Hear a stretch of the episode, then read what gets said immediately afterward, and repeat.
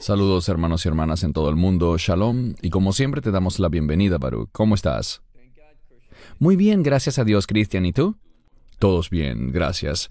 Antes de entrar en el tema de hoy, te pregunto, ¿cómo van las cosas en Israel? Vimos en las noticias recientes que se han producido bastantes disturbios y violencia, especialmente de parte de grupos palestinos, por así llamarlos, que supuestamente son pacíficos.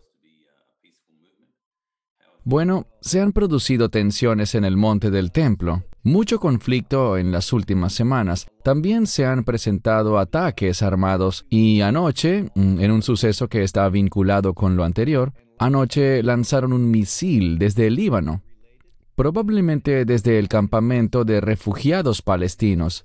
Utilizaron esta área para lanzar desde allí un misil que impactó en Israel cerca de un lugar llamado Shlomi. Sin embargo, no se registraron daños ni personas heridas. También creo que hace dos o tres días han estado lanzando misiles desde Gaza. Pero no creo que... Bueno, uno de ellos causó algo de daño en Sidarot. Creo que los otros impactaron en la propia franja de Gaza, no llegaron ni siquiera a salir. Han habido ciertos ataques, pero todo marcha bien. Ok, alabado sea Dios. Oramos por la paz en Jerusalén y por protección a todos los que viven allí. Bien, hermanos y hermanas, Dios mediante este video y este tema estará siendo traducido al español, así que una vez que empiece a compartir mi pantalla, verán títulos y pasajes tanto en inglés como en español. Así que si estás listo, Baruch, iniciamos. Muy bien. Perfecto. Ahora, ¿por qué tocamos este tema? Varias personas nos lo han preguntado y debemos entender que si la Biblia nos dice que habrán 30 minutos de silencio en el cielo, ese debe ser un evento importante, así que deberíamos preguntarnos, ¿por qué? Así que vamos a leer de una vez Apocalipsis 8.1, Baruch, y básicamente vamos a buscar el por qué, si es que realmente es posible conocer el por qué. Mirando esta escritura, que por supuesto es un preludio a las siete trompetas, Vamos a leerlo rápidamente. Cuando abrió el séptimo sello, hubo silencio en el cielo durante aproximadamente media hora. Vamos a ver un par de láminas luego de este verso, Baruch, pero quisiera escuchar tus comentarios iniciales al respecto. Bien, sabemos que esto ocurrirá. La pregunta que has formulado es ¿por qué ocurrirá? Y no lo sabemos exactamente. Algunas personas, y creo que será uno de los puntos que tocarás, algunos dicen que el silencio es una forma de llamar la atención, una especie de antesala ante un suceso muy, pero muy importante. El silencio también es una forma de hacer énfasis. Así que vemos que hace un énfasis, nos vaticina algo importante, capta nuestra atención. Y también es una forma de anunciar algo. Y lo que se anuncia claramente, como bien lo dijiste al hablar de las siete trompetas, las siete trompetas dan inicio al juicio de Dios. Creo que a medida que avancemos en esta sección vamos a ver que hay un propósito en todo esto. Correcto. Avancemos. Bien, esto lo escribí a manera de introducción. Cuando el apóstol Juan relata una visión ampliada del salón del trono de Dios, describe al Cordero en el trono a quien se le entrega un rollo con siete sellos, en Apocalipsis 6.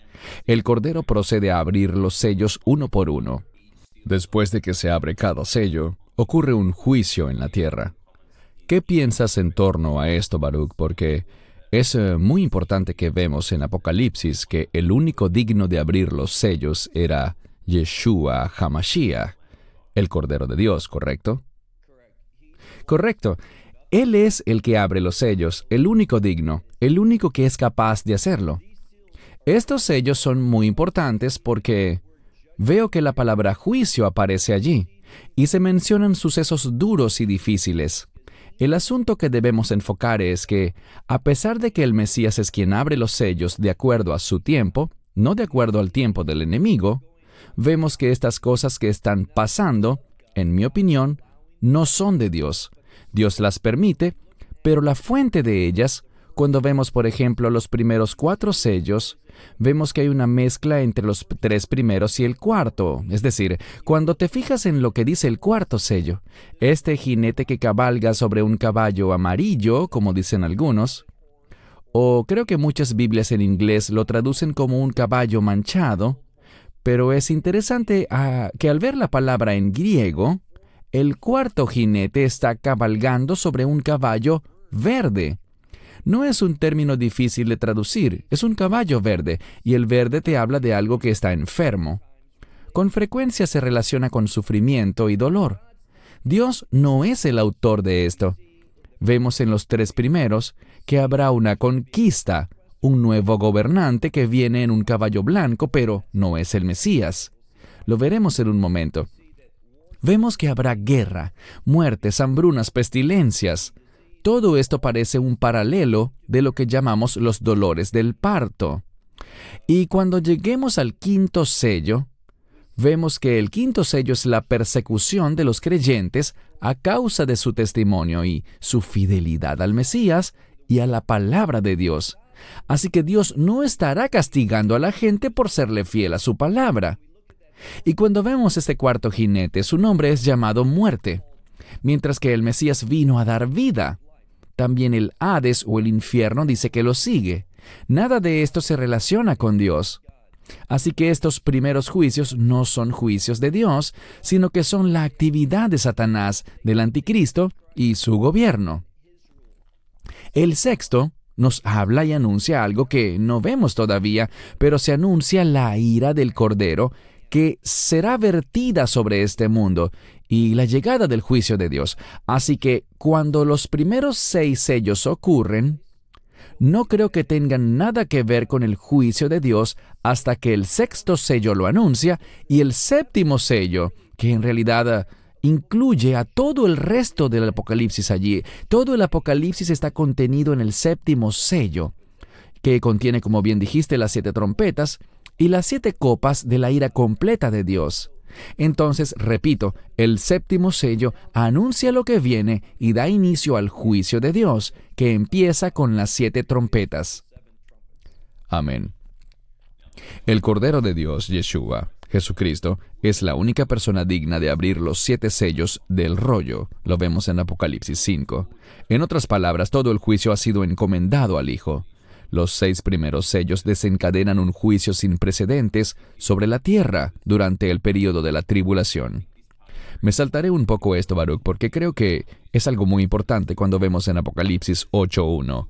Jesús rompe el séptimo sello. Juan relata que antes de que el sello sea roto, hubo silencio en el cielo como por media hora. El silencio es precedido inmediatamente por el fuerte y alegre canto de la alabanza celestial del capítulo 7, haciendo este silencio absoluto a algo aún más dramático. Hay algo sobre estos siete sellos que hace callar toda boca y silencia al cielo entero. Esto debe ser algo muy significativo e impresionante, ¿no crees? Es muy impresionante. Vemos dos cosas sobre esta sección en Apocalipsis 8. Este silencio es seguido de una declaración que tiene que ver con el altar y el incienso, que son las oraciones de los santos. ¿Por qué motivo están orando los santos? Estamos orando por el cumplimiento de la voluntad de Dios, que en última instancia es el reino de Dios. Y si te fijas, algo interesante en el capítulo 8, verso 5 al final, es que habla de algo que se repite varias veces en el libro de Apocalipsis, y me refiero a unos eventos como truenos, voces o sonidos, relámpagos y un terremoto. Y cuando lo comparamos con Éxodo 20, esto es un paralelo al monte Sinaí.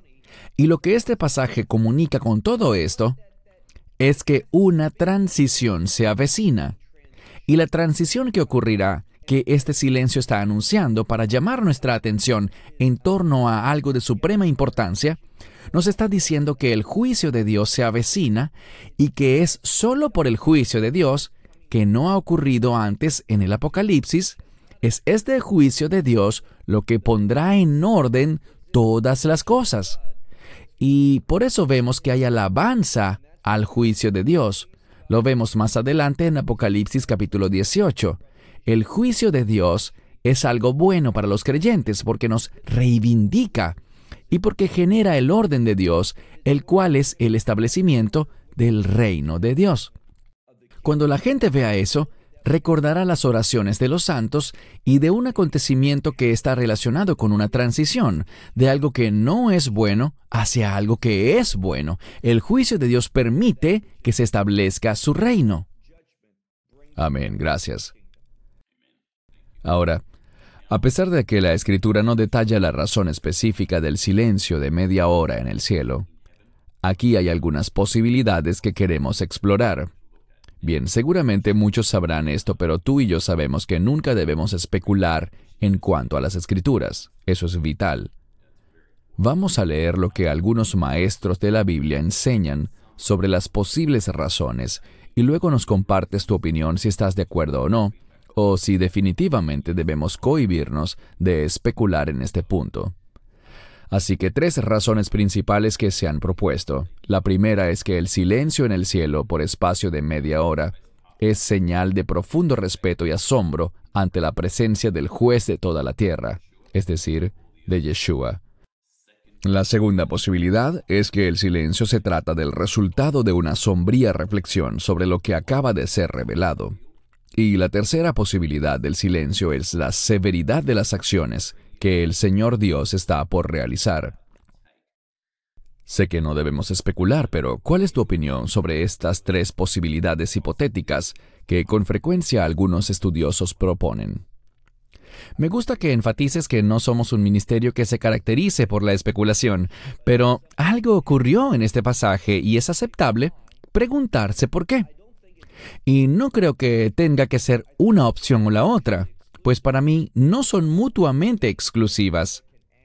Las tres posibilidades suenan interesantes y pueden ampliar nuestra visión.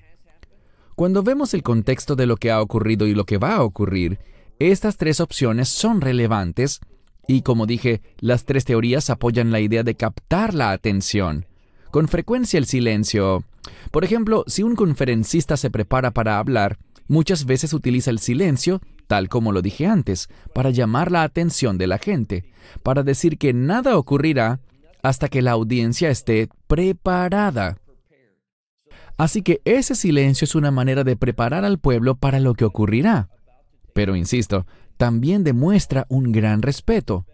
Todas esas ideas, en cuanto a lo que ha sucedido y lo que reviste mayor importancia, y me refiero a los cambios que van a causar los próximos eventos descritos en el pasaje.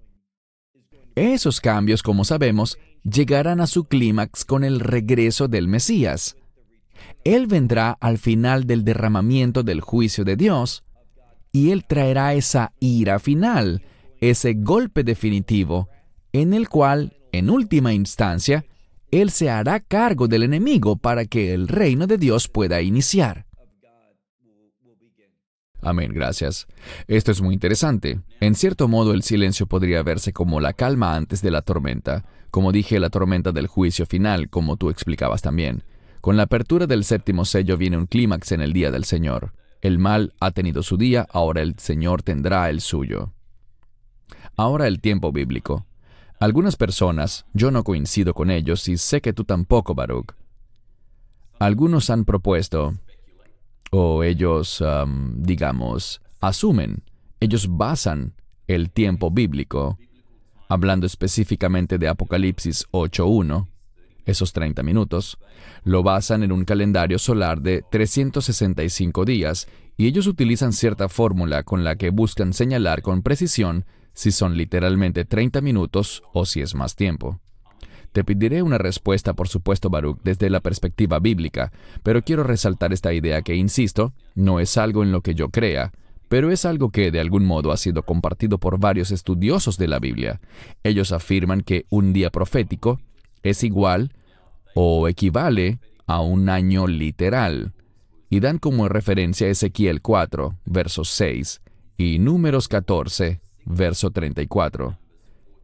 Ellos eh, lo llevan más allá para decir que 365 días por año, a menos que sea un año bisiesto, en 24 horas que tiene un día, da como resultado 15 días. Y eso sería igual a una hora.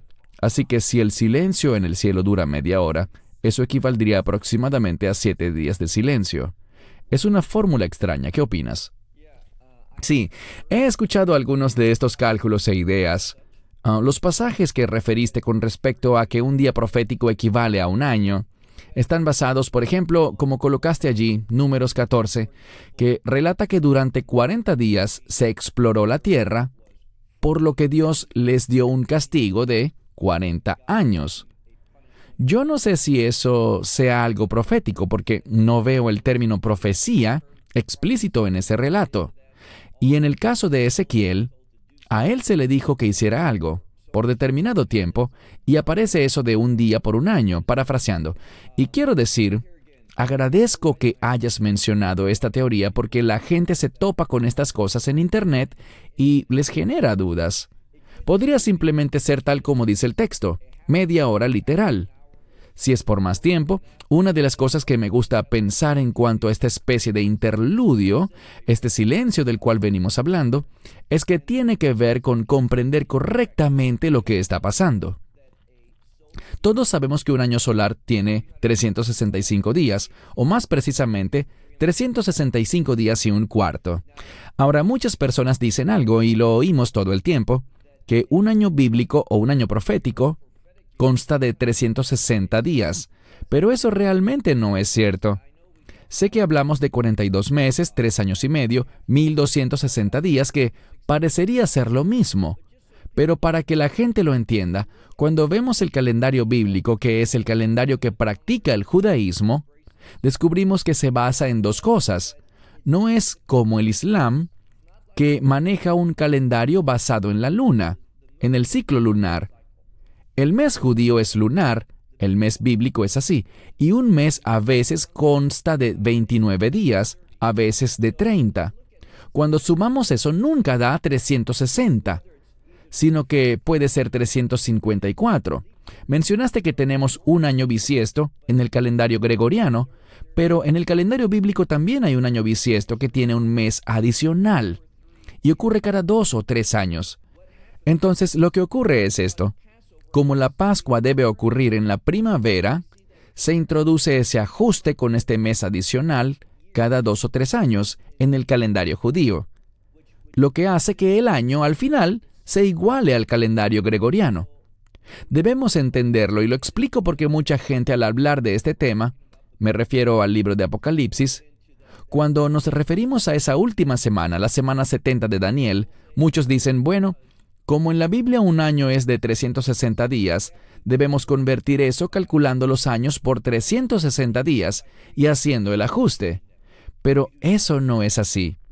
No hay necesidad de hacer eso porque en el calendario bíblico, y hay varias referencias a esto en la escritura, existe un mes adicional que lo corrige, así que siempre llegaremos al mismo número de días cuando vemos un periodo significativo de tiempo, bien sea que hablemos del calendario del judaísmo o del calendario gregoriano que se compone de 365 días y un cuarto. Los dos terminan siendo iguales. Sé que esto está un poco fuera del tema, pero es importante que veamos las cosas correctamente y no caigamos en lo que has venido refiriendo, en los peligros de simplemente leer algo en Internet y creerlo. Eso no es necesariamente la verdad.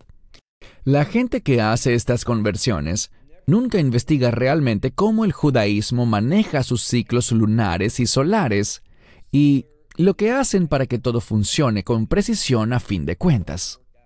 Correcto, gracias por aclararnos esto, Baruch. Lo aprecio.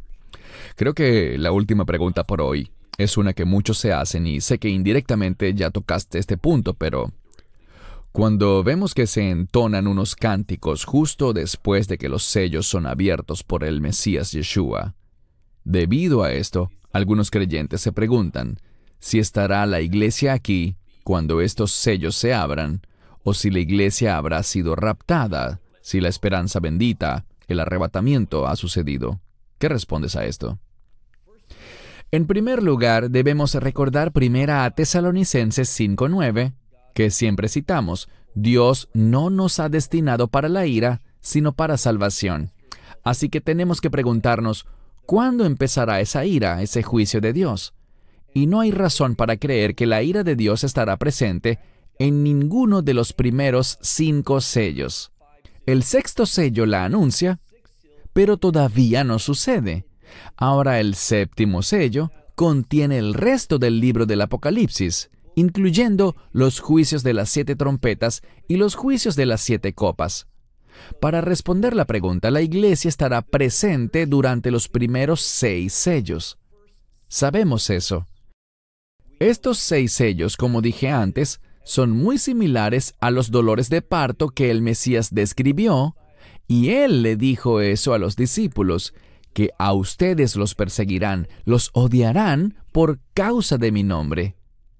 Así que la iglesia sufrirá estas experiencias. El arrebatamiento ocurrirá después del sexto sello, pero antes, antes de los eventos que se desatarán con el séptimo sello. Es decir, el séptimo sello ocurrirá ¿dónde? Bien, si se fijan, está en el capítulo 8, así que nosotros no estaremos aquí para nada de lo que pasará en el séptimo sello. Durante los primeros seis, creo yo, bíblicamente, que sí estaremos presentes, pero no así para el séptimo sello. Cuando se abra el séptimo sello, ya habremos partido todos de aquí. La iglesia será removida, como dijiste, el rapto habrá ocurrido antes de la ruptura y apertura del séptimo sello. Amén. Y creo que en eso se basa la importancia de este video y de todas las enseñanzas que haces en Internet, Baruch, porque estás preparando a la gente. La Biblia nos insta a prepararnos para lo que viene. No se trata de que seamos pesimistas, sino de preparar el cuerpo de Cristo porque sufriremos persecución, atravesaremos tiempos difíciles. Muchas personas se consideran pretribulacionistas. Tienen una visión pretribulacionista y creen que el rapto vendrá antes de la tribulación. Baruch y yo coincidimos en que efectivamente escaparemos a la ira de Dios. Pero esto se trata de preparar al cuerpo de Cristo para la persecución, y por esto estamos rechazando tantas falsas doctrinas que vienen de la Reforma Nueva Apostólica, la Iglesia Betel, y todas las demás falsas iglesias que enseñan eso del mandato de las siete montañas, según el cual todo estará impecable y glorioso y maravilloso para que entonces Yeshua regrese por su iglesia. ¿Qué puedes decir tú con respecto a estas ideas y doctrinas falsas, Baruch? Absolutamente no existen bases bíblicas para esas teorías. En ningún lugar vemos que el mundo se arreglará. Cuando leemos el Apocalipsis lo vemos claramente. Y por esto es que más y más los que predican esta teología del dominio, este mandato de las siete montañas que mencionaste, se suscriben a una interpretación del libro de Apocalipsis según la cual ya todo eso ha sido cumplido, por así decirlo. Hasta el capítulo 20, y espiritualizan todo, consideran todo como algo netamente simbólico, interpretándolo de un modo que, en mi opinión, le roba al libro de Apocalipsis su propósito principal. Estos movimientos, esta teología de las organizaciones que mencionaste, son extremadamente peligrosas, producen confusión entre el cuerpo de creyentes y no los están preparando de cara a lo que va a suceder. Por eso hacemos estas enseñanzas y discusiones, porque es importante que todos sepan la verdad. Muchas veces la gente utiliza el término la tribulación y debemos preguntarnos, ¿dónde aparece eso en la Biblia? ¿A qué se refiere? ¿Dónde se inicia la ira de Dios en este periodo? ¿Hay evidencia bíblica que apoye estas teorías y la manera como ellos responden a esto? Y cuando vemos a la semana 70 de Daniel, esos últimos siete años, a los que mucha gente llama el tiempo de la tribulación, ¿es una tribulación para quién? ¿Cuál es la fuente de esa tribulación? Todo esto merece ser respondido. No te estamos diciendo cómo responderlas, pero deben ser respondidas con el fin de formar una visión coherente sobre los últimos días. Hay muchas cosas que oigo decir a la gente solo porque lo oyen de otros y lo repiten, pero cuando los desafías al respecto, por ejemplo les menciono esto. Todos hemos oído de los 144.000 evangelistas judíos. Bien, ¿dónde dice en la Biblia que ellos son evangelistas? Eso es algo elemental, es inferido, es asumido, basado en una metodología bastante peculiar para interpretar la Biblia que yo considero altamente deficiente y problemática. Amén, gracias. Bien, hermanos y hermanas, gracias por unirse a este video. Por favor, suscríbanse, compartan y denle me gusta al video. Si tienen preguntas o comentarios, escríbanos a australasia.lovisrael.org. De nuevo, Baruch, gracias por acompañarnos. ¿Algún comentario final? Solo muchas gracias a ti, Cristian. Siempre soy bendecido al hacer estas discusiones contigo y te agradezco por prepararlas. Amén. Bien, gracias hermanos y hermanas por acompañarnos, y Dios mediante, les veremos en muy poco tiempo. Shalom de parte de Baruch en Israel y este servidor aquí en Sydney, Australia. Hasta el próximo programa. Bendiciones. Esperamos que te hayas edificado con el mensaje de hoy y lo compartas con otros. Te invitamos a seguir nuestros estudios cada semana por este canal y por el portal de YouTube de Amarás a Israel. También puedes descargar nuestra aplicación móvil gratuita Mi Estudio Bíblico. Finalmente, para obtener más información sobre nosotros, visita nuestra web amarasaisrael.org, donde encontrarás otras conferencias de Baruch en audio, video y texto. Hasta el próximo programa. Que el Señor te bendiga en Yeshua Hamashiach, Jesús el Mesías, mientras caminas con Él. Shalom desde Israel.